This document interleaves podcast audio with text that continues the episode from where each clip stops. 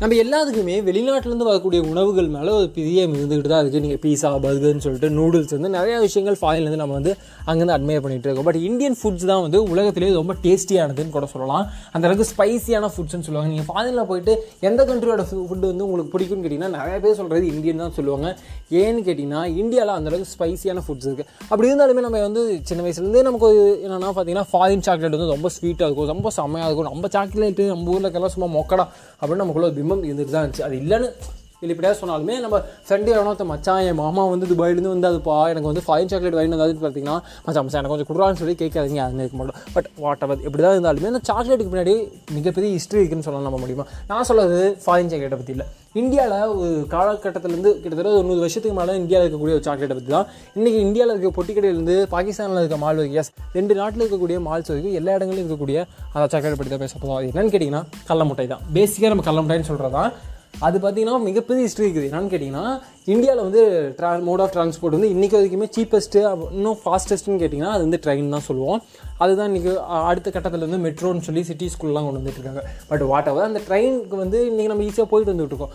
ஈஸியாக போய் டிக்கெட் எடுத்துகிட்டு போயிட்டோம். பட் அது மெயினாக போகிற விஷயம் என்னென்னு கேட்டிங்கன்னா அந்த தண்டவாளம். அந்த தண்டவாளம் அமைக்கிறது அவ்வளோ ஈஸியான விஷயம் இல்லை. இன்றைக்கி வந்து ஏகப்பட்ட டெ டெக்னாலஜி வந்துச்சு நிறைய மிஷினரிஸ் வந்துச்சு. நம்ம ஈஸியாக பண்ணுறோம் ஈஸின்னு கூட சொல்ல முடியாது பட் பண்ணுறோம் பட் இருந்தாலுமே அப்போது அந்த காலகட்டத்தில் வந்து பிரிட்டிஷ் இந்தியா கீழே வந்து இவ்வளோ டெக்னாலஜியில் இல்லை.